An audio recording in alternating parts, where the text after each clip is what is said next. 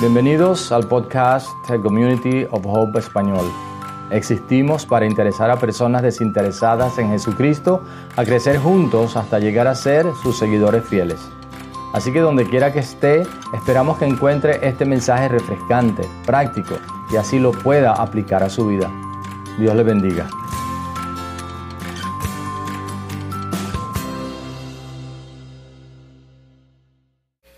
Cuando pensamos en fe, ¿verdad? Muchas personas piensan, quizás algunos de nosotros también, pensamos en la fe y pensamos en cosas extraordinarias. Y pensamos en milagros, pensamos en señales, pensamos en portentos. Esa es una persona de mucha fe. Esa es una persona a quien Dios usa y, y, hay sanidades y hay milagros y cosas ocurren. Pensamos en eso, ¿verdad que sí? Y eso no está mal. Eso no está mal. Pero la fe es mucho más que eso. La fe es mucho más que eso. La fe bíblica es saber, creer y con cosas y de todas las personas. Y que Él va a cumplir su propósito en su creación y en cada uno de los que se lo permitan y lo procuren. Procuren conocerlo y procuren obedecerlo. Porque no todos los días vemos milagros. Porque no todos los días vemos eh, cosas extraordinarias que pasan, si estamos pendientes solo de aquellas cosas grandes, pero nos damos cuenta que en los detalles también Dios está obrando, Dios está moviendo. Segunda de Pedro, capítulo 1, versículo, capítulo 1, versículos 1 al 11, es nuestro texto para la serie, ¿verdad? Dice Simón Pedro, hablamos de Simón Pedro, estaba en ese momento a punto de morir, ya él sabía que ese tiempo le venía, y él escribe esta carta a todos los cristianos de todo el mundo y dice, Simón Pedro, siervo y apóstol de Jesucristo, a los que por la justicia de nuestro Dios y Salvador Jesucristo han recibido una qué? Una fe tan preciosa como la nuestra, como la de los apóstoles. Sigue diciendo nuestro Señor. La gracia y la paz por medio del conocimiento que tienen de Dios y de Jesús nuestro Señor.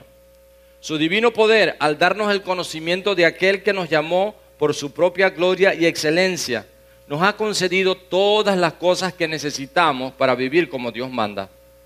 Así Dios nos ha entregado sus preciosas y magníficas promesas para que ustedes, luego de escapar de la corrupción que hay en el mundo debido a los malos deseos, lleguen a tener parte en la naturaleza divina. Precisamente por eso, esfuércense por añadir a su fe virtud a su virtud de entendimiento, al entendimiento dominio propio, al dominio propio constancia, a la constancia devoción a Dios, a la devoción a Dios afecto fraternal y al afecto fraternal amor, porque estas cualidades, si abundan en ustedes, los harán crecer en el conocimiento de nuestro Señor Jesucristo y evitarán que sean inútiles e improductivos.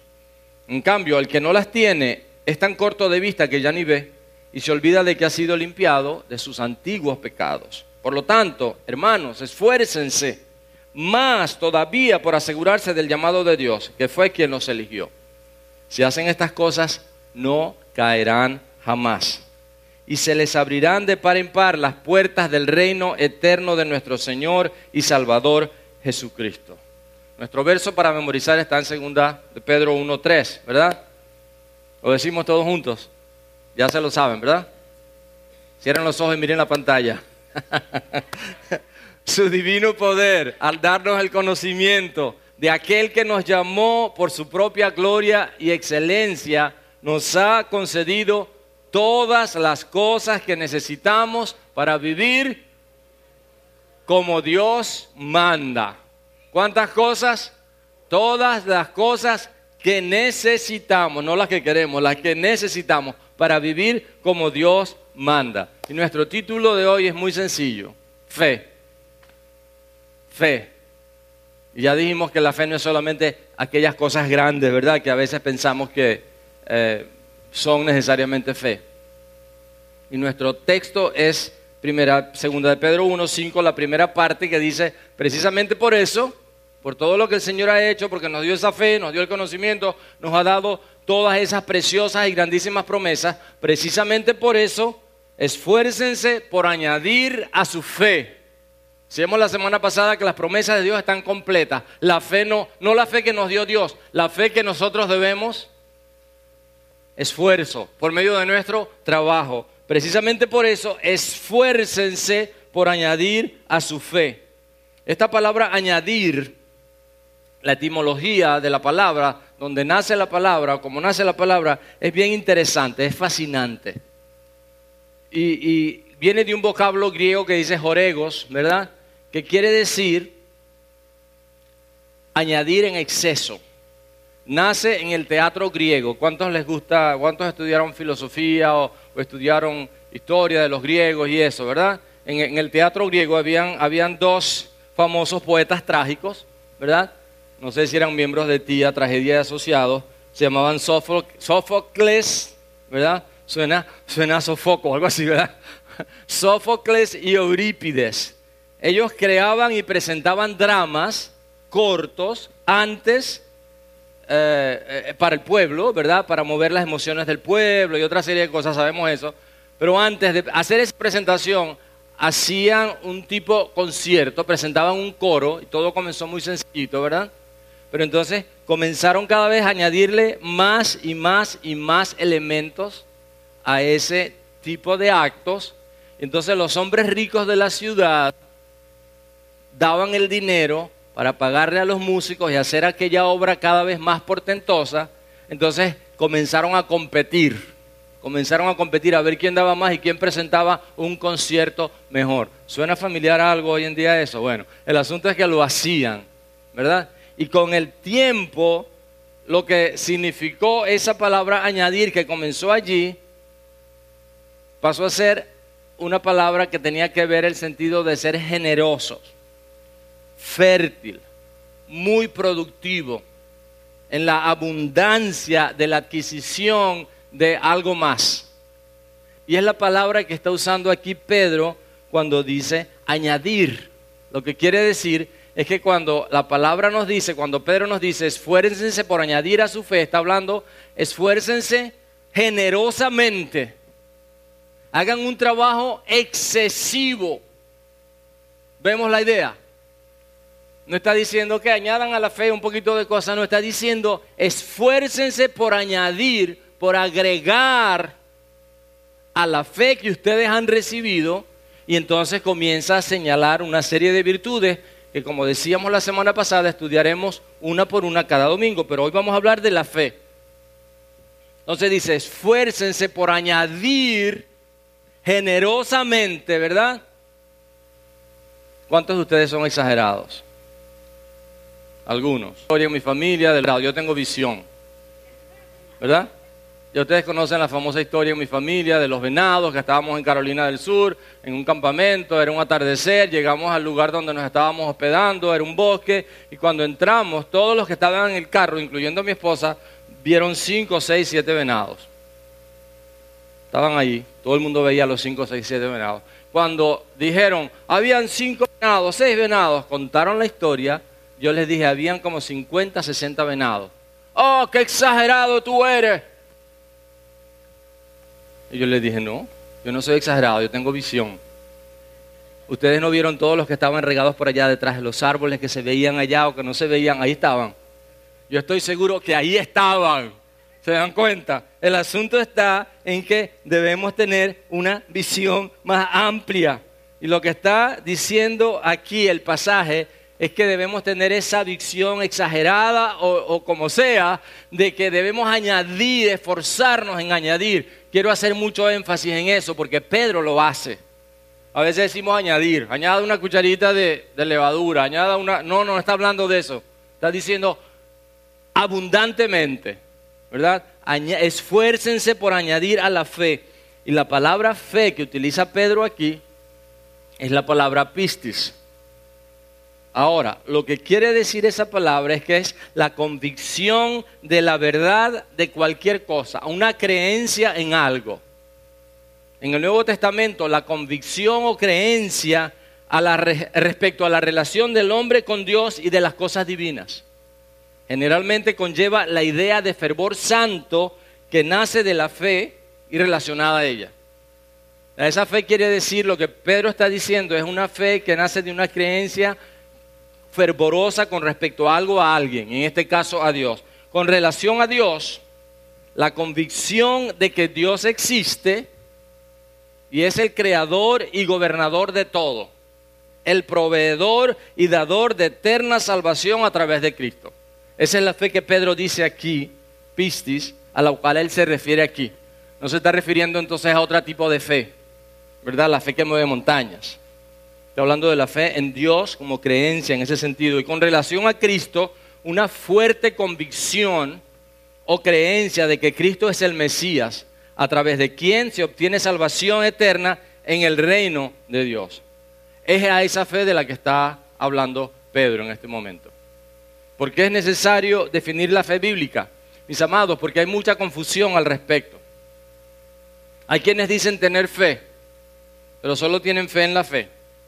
Solo, solo ten fe, ¿verdad? En, el mes de la Navidad vemos en muchos lugares almohaditas y adornitos de cositas que dicen que believe, cree, ¿verdad? ¿En qué? No importa, pero cree. Y personas dicen, yo soy muy creyente, ¿en qué? Yo tengo mucha fe, ¿en qué tienes tu fe? No estoy subestimando, estoy diciendo que esa es la realidad. Y muchos tienen fe en la fe. Y a la final es fe en quién? En uno mismo. ¿Verdad? Nueva era, ¿verdad? Una creencia mística de que tú tienes fe en ti, believe. Oh, él es un creyente, ¿verdad? No sé por qué razón, pero es creyente. Ahora, la fe a la que se refiere la palabra de Dios no es ese tipo de fe.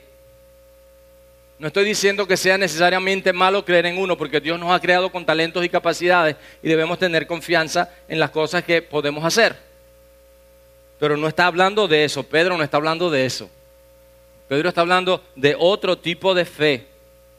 A la fe que Pedro se está refiriendo, a la fe bíblica de la que Pedro está hablando, es una fe preciosa, en primer lugar, que viene de Dios. Esa fe nace en Dios. Esa no es una fe que nace en nosotros. Por eso no es believe. Cree. Cree solamente en quién? En ti en la naturaleza. ¿En, en, qué? En el océano hay, hay muchos tipos de creencias, ¿verdad? El asunto, mis amados hermanos, es que esta fe que Pedro dice que es preciosa viene de Dios. ¿Por medio de quién? Dice, por medio de la justicia de Cristo. Esta fe viene de Dios, nace en Dios, solamente Dios la puede otorgar. Viene por medio de la justicia de Cristo porque Él cumplió con el propósito, con el plan, con la voluntad perfecta de Dios. Cuando nació, vivió, siendo Dios dejó su gloria y vino a estar, a vivir, a ser como uno de nosotros. Entonces Él compró esa fe, le pertenece a Él. O sea, Dios la otorga solamente a través de Cristo. Entonces no es una fe que yo puedo fabricar, no es una fe que yo puedo hacer. No es que un día yo dije, ay, hoy amanecí con fe. ¿Verdad? hay muchos tipos de fe. Yo he escuchado personas que dicen, yo tengo mucha fe en aspirina. Qué bueno, ¿no? Esa es una fe de aspirina, está bien. Chévere, qué bueno. Oh, yo le tengo mucha fe a ese doctor. Chévere, esa es una fe en ese doctor, qué bueno. Yo no he escuchado a nadie decir, yo tengo mucha fe en Efraín. Cuando dicen eso, yo digo, Efraín es mi pastor, todo me faltará. Ustedes me han escuchado decir eso, ¿verdad? Gracias porque todavía se siguen riendo. Pero está bien. El asunto está en que esa fe preciosa de la que Pedro habla viene de Dios. No puede nacer en nosotros. No podemos producir esa fe. Y es por la cumplió con la justicia perfecta de Él. Y que Él le otorga esa fe a quienes Él quiere, en un sentido. Y vamos a explicar eso un poquito más porque está la parte nuestra también en recibir esa fe. Otra, otra cosa que, que Pedro nos dice aquí es que esta fe preciosa no es ciega, ¿verdad? Entonces yo tengo una fe ciega, bueno, la fe mía no es ciega, no necesita ni siquiera anteojos porque no es ciega, ¿verdad? La fe mía es 2020 y no se refiere a este año, se refiere a que tenemos fe en un Dios que es real, un Dios que se manifiesta, un Dios que se hace visible a través de toda su creación, un Dios que todos los días se manifiesta a nuestras vidas. Hay que tener más fe para no creer que Dios existe que para creer que existe. Y los que dicen que no tienen fe en Dios, yo soy ateo, dicen algunos. Pero uno de estos ateos, íbamos en un carro, y el que iba manejando iba haciendo unas maromas medio extrañas. No estaba en el rally de Dakar ni ninguno de esos carreras, ¿verdad? Pero este que iba adelante iba distraído y en una de esas vio que venía un, camión de frente y aunque no nos íbamos a estrellar, estrellar porque era una curva, él no se dio cuenta y cuando el ateo, cuando se volvió que vio el carro, dijo, ay Dios mío, ¿verdad? Ay Dios mío. Y yo, hello. Ah, no, no, tú sabes, cosas de uno. Digo, claro. Es que hay que tener más fe para no creer en Dios. nuestra fe no es ciega. No es un salto ciego al vacío. Hebreos 11.1 dice, ahora bien, la fe es la garantía de lo que se espera, la certeza de lo que no se ve. Tenemos la garantía de algo que estamos esperando. Sabemos que va a pasar, aún no lo tenemos, pero no es un salto al vacío. La fe no es ciega. La fe no es sin sentido. Tenemos un Dios que se ha manifestado, un Dios que ha hecho cosas maravillosas. Tenemos la palabra de Dios, la Biblia, que no nos llegó por casualidad. Hay tanta evidencia, tanta prueba necesitamos fe para creerla. ¿Verdad? Otra vez, la fe que viene de Dios. Pero es importante que entendamos que nuestra fe no es ciega. Hay otra cosa con respecto a esta fe que es preciosa también. Porque a veces tenemos la duda en nuestros corazones de que seré yo un hombre de fe, seré una mujer de fe. Porque es como que si tenemos fe, como que si fuéramos súper recontra especiales, ¿verdad? oh, es que él es un hombre de fe, ella es una mujer de fe. Y pensamos que tener fe es no tener dudas. Pero déjenme decirles, esta fe preciosa no es 100% de seguridad. Si yo les pregunto hoy, ahora, ¿cuál es el opuesto de fe? que me dirían? ¿Cuál es el opuesto de fe? ¿Ah? Duda, escuché. Duda no es el opuesto de fe. Incredulidad, no necesariamente. No necesariamente.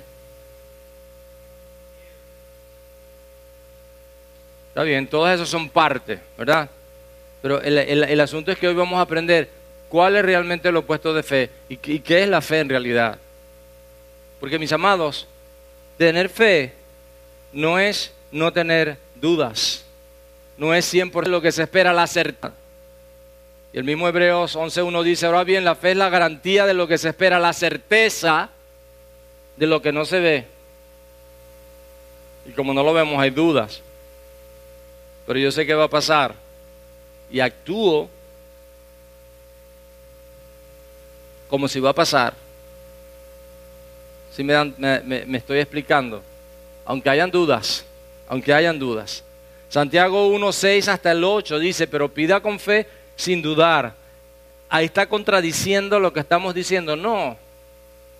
Dice, porque quien duda es como las olas del mar agitadas y llevadas de un lado a otro por el viento.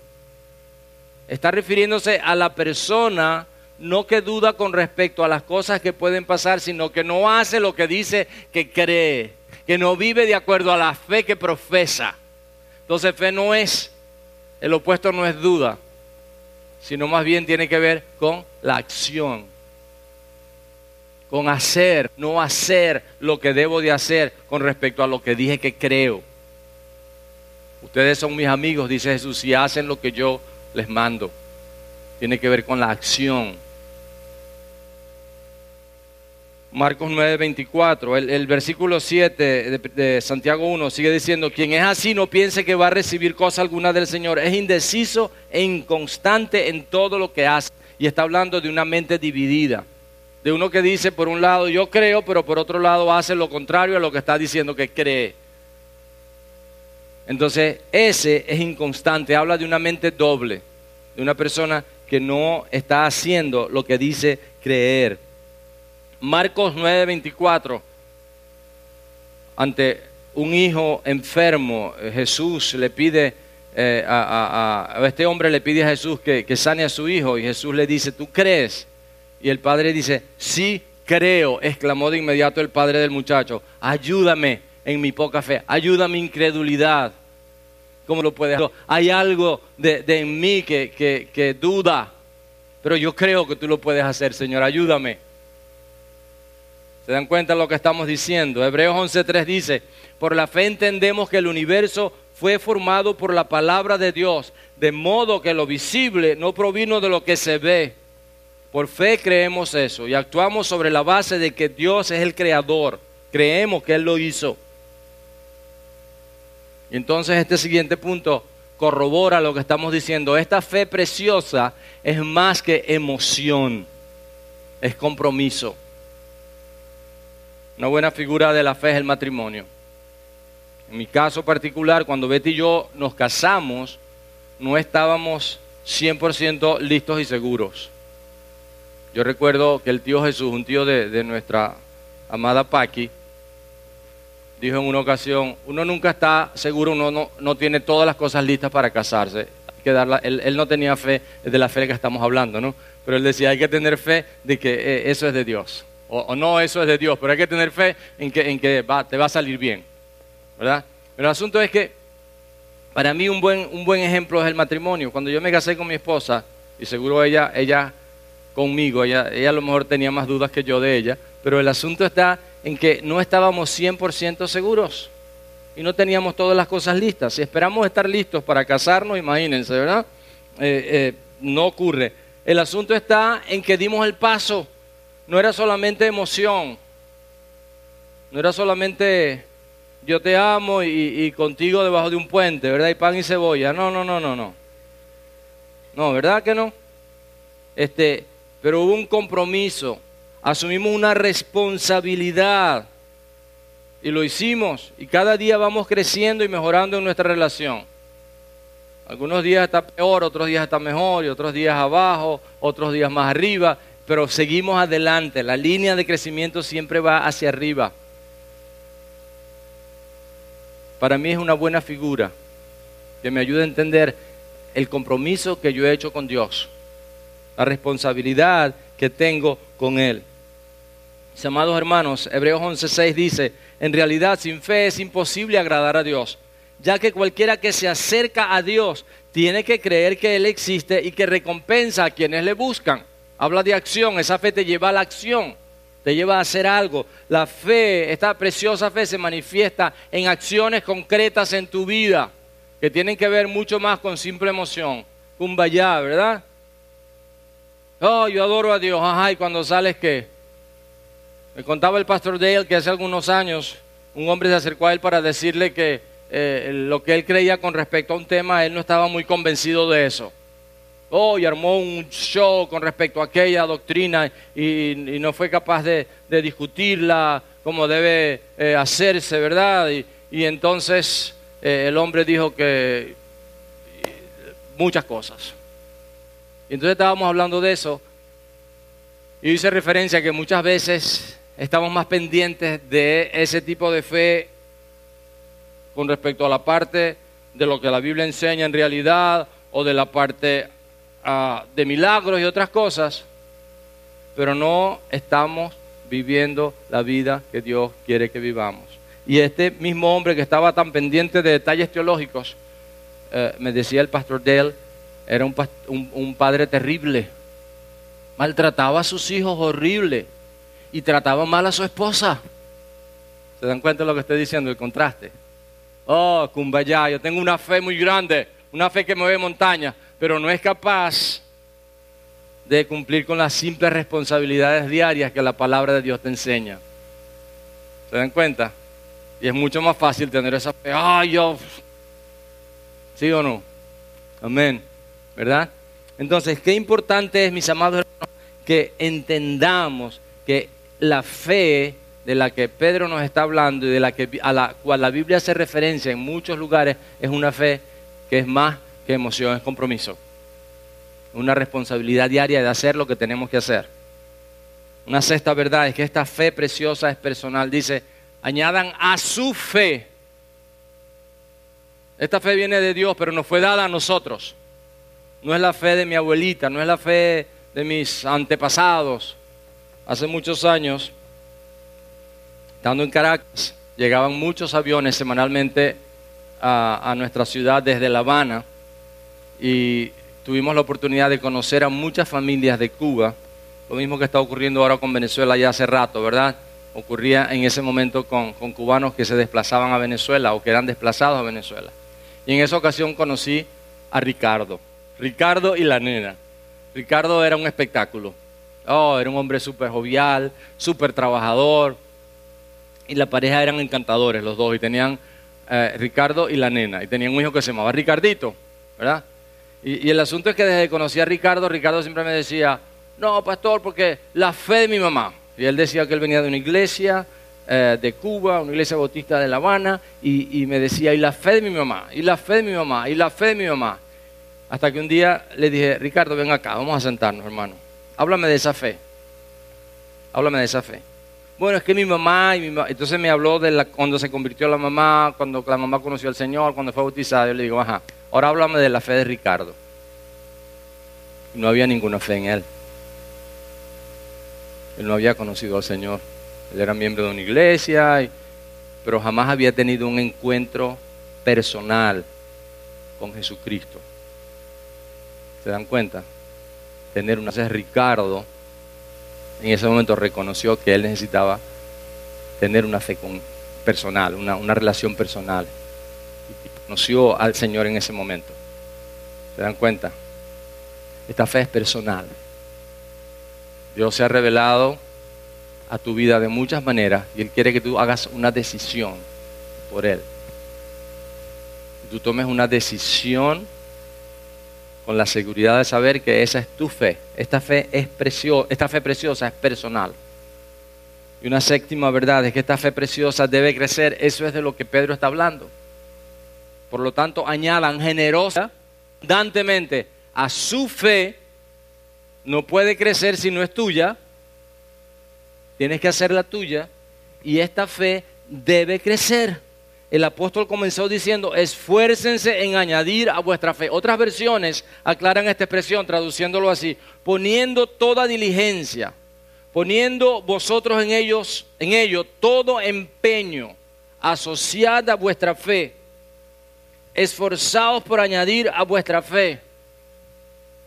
Esfuércense para que su fe crezca, en otras palabras. Mis amados hermanos, la vida cristiana es algo muy serio. La vida cristiana es algo muy serio. Si la vida pudiera compararse con un plan de estudios, ¿verdad? El plan de estudios regular que seguimos. Decíamos hace algunas semanas que 18 pre-kinders, ¿verdad? Y después pasan al kinder y después pasan al... A, a, a, a, al- ¿A qué pasan después del kinder? A la primaria, después a la secundaria, después al college, después a la universidad, después se pueden hacer una maestría, se puede hacer un doctorado y después no sé qué más, pero y después se le acaba la vida, ¿verdad? Pero el asunto está en que si comparamos la vida cristiana a un plan de estudios, déjenme decirles, nosotros hemos hecho de ese plan de estudios una actividad extracurricular. ¿Se dan cuenta? No es parte de, del proceso. Muchos hoy piensan que nuestra fe es algo que no podemos y no debemos trasladar al mundo comercial, al mundo profesional, al mundo social o educativo. Venezuela se convirtió a Cristo un cantante muy famoso y desde ese momento tenía contratos en diferentes lugares y él estaba en un nightclub, en otros lugares cantando, entonces comenzaba a predicar de Cristo. Y le decía, si ustedes están aquí con una mujer que no es esposa, y comenzaba a hablar de cosas así como esas, ¿no? Entonces el representante lo llamó y le dijo, ven acá.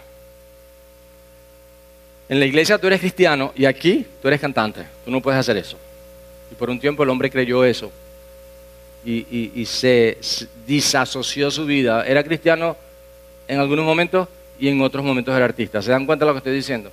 Y en ocasiones nosotros actuamos de esa manera. Cuando digo nosotros me refiero al, cristianismo en general. Yo espero que nosotros no lo hagamos. Les he contado quizás la historia de la, de la señora que tenía muchos problemas, problemas serios con su vecina. Oye, es que la vecina era como que difícil, ¿no? Y ella no era muy facilita tampoco. Y si uno le tiraba una bolsa de basura por el patio, esta le tiraba dos y eso era una pelea constante. Entonces, un día, esta vecina de nuestra historia conoció al Señor y aprendió que ella tenía que ser transformada, que ella tenía que crecer en su fe y la vecina le tiraba la basura por el patio ella la recogía y la botaba. Y comenzó a cambiar en su trato hacia ella. Y aquella seguía fastidiando, la verdad. Y un día iba por la calle y la encontró y le dijo que sé, sé yo qué cosa le dijo. Y entonces esta mujer le dijo, Señor, espérame un momentito aquí, ya regreso. y fue con la vecina y arregló cuentas, le dio unas cuantas y le dijo, Señor, y entonces después se dio cuenta que e, eso no es la vida cristiana en realidad. Eso no es la vida cristiana. La palabra de Dios nos enseña que nosotros debemos crecer en nuestra salvación. Y el asunto que es preocupante es que eh, caemos siempre en las mismas ah, ataduras o en las mismas malas costumbres y, nunca salimos. Como hemos escuchado decir Andrés en, varias ocasiones, si no pasas la lección tienes que presentar ese examen otra vez, la prueba. Tienes que pasar por la misma prueba. Hasta que no apruebas, no pasas a la siguiente lección. Me da la impresión que a veces no crecemos como deberíamos. Y para muchas personas el venir o el, ser cristiano es como ponerse la ropa de los domingos, ¿verdad? ¿Cuántos tienen ropa exclusivamente para los domingos? Está bien.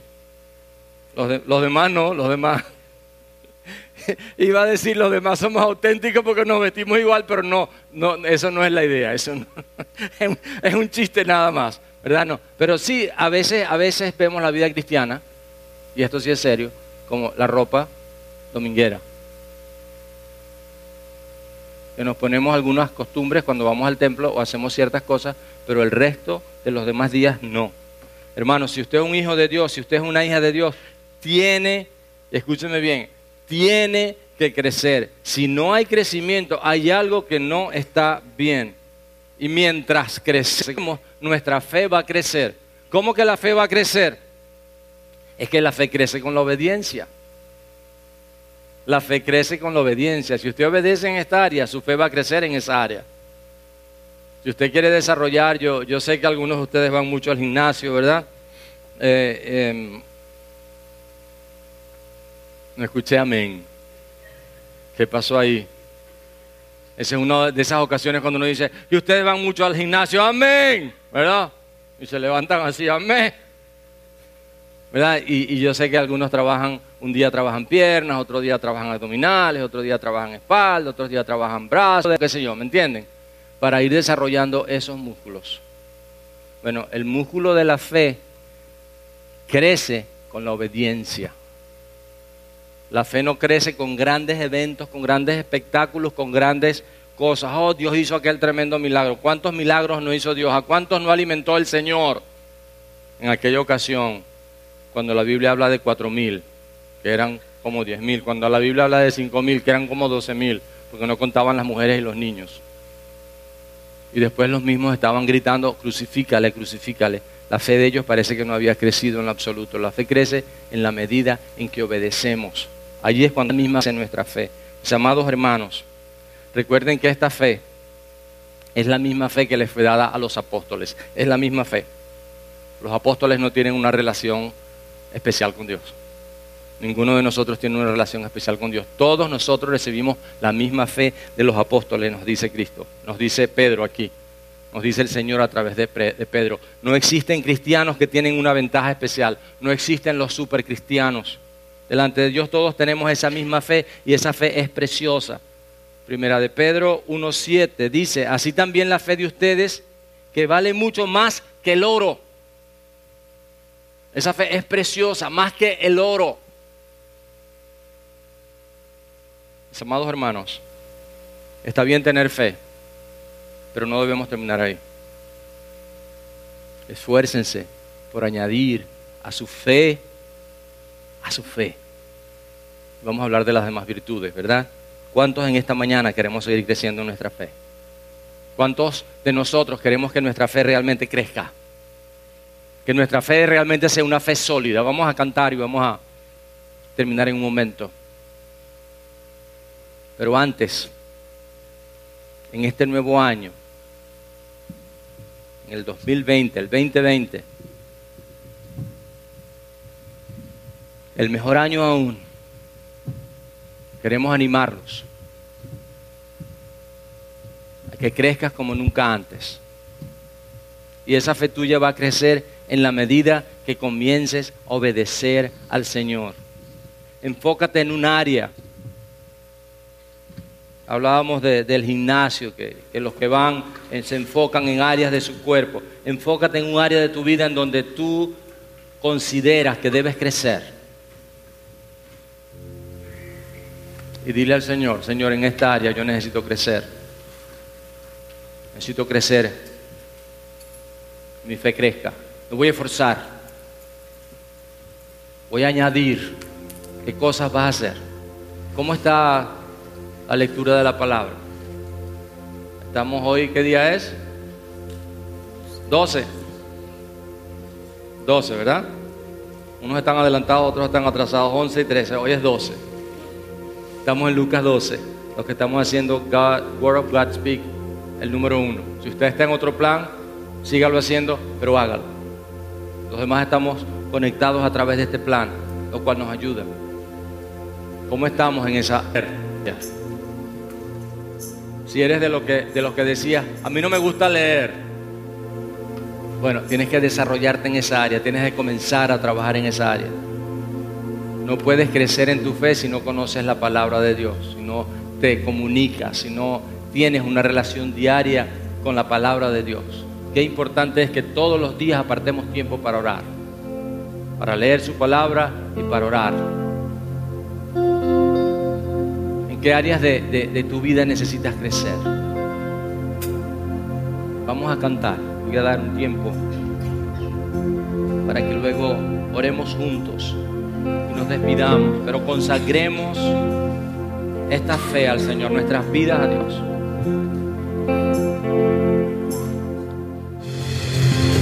Ponte de pie, iglesia, y vamos a orar. Vamos a orar juntos en tu corazón decirle al Señor en esta hora, Señor, yo sé que tu mirada es profunda y sé que lo que hay en mi corazón no está oculto a ti. Entonces puedes levantar tus manos y decirle, Señor, aquí estoy, necesito crecer en mi fe. Necesito esforzarme en añadir a mi fe. Ponerme a trabajar como nunca antes para que mi fe crezca. Sabiendo que esta fe viene de Él, que es preciosa, que es personal, que debe crecer, me voy a esforzar en hacerlo lo mejor de mi parte. Dile a Dios.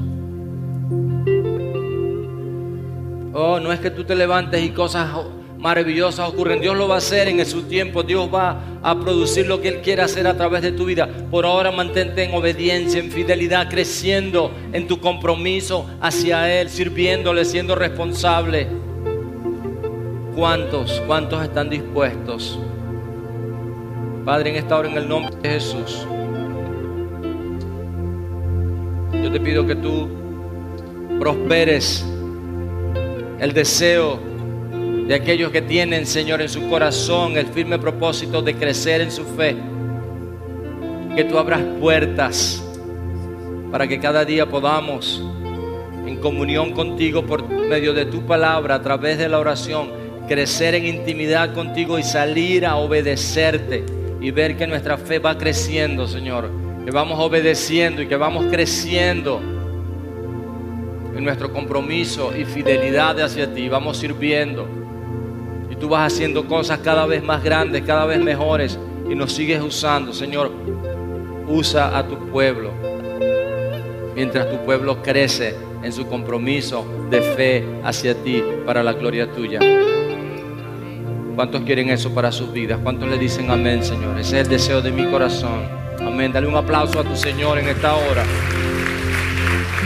El Señor, gracias, gracias, gracias, gracias. Mientras nos despedimos, mis amados, recuerden que en la parte de atrás, Si usted no está en un grupo pequeño aún, en una casa de oración, en el grupo de hombres, en el grupo de mujeres que esta semana comienza, en algún grupo pequeño, en la parte de atrás hay información valiosa para cada uno de ustedes. Esperamos que se inscriban. Nuestra iglesia, como bien decía María al principio, el cristianismo no es ser el llanero solitario, ¿verdad? Sino que fuimos creados para vivir en comunidad y esta es una excelente oportunidad para que todos formemos parte de un grupo en el cual podamos crecer y aportar muchísimo, porque todos tienen mucho que aportar. Dele un abrazo a tu hermano, a tu hermana, bendícelo, estamos despedidos.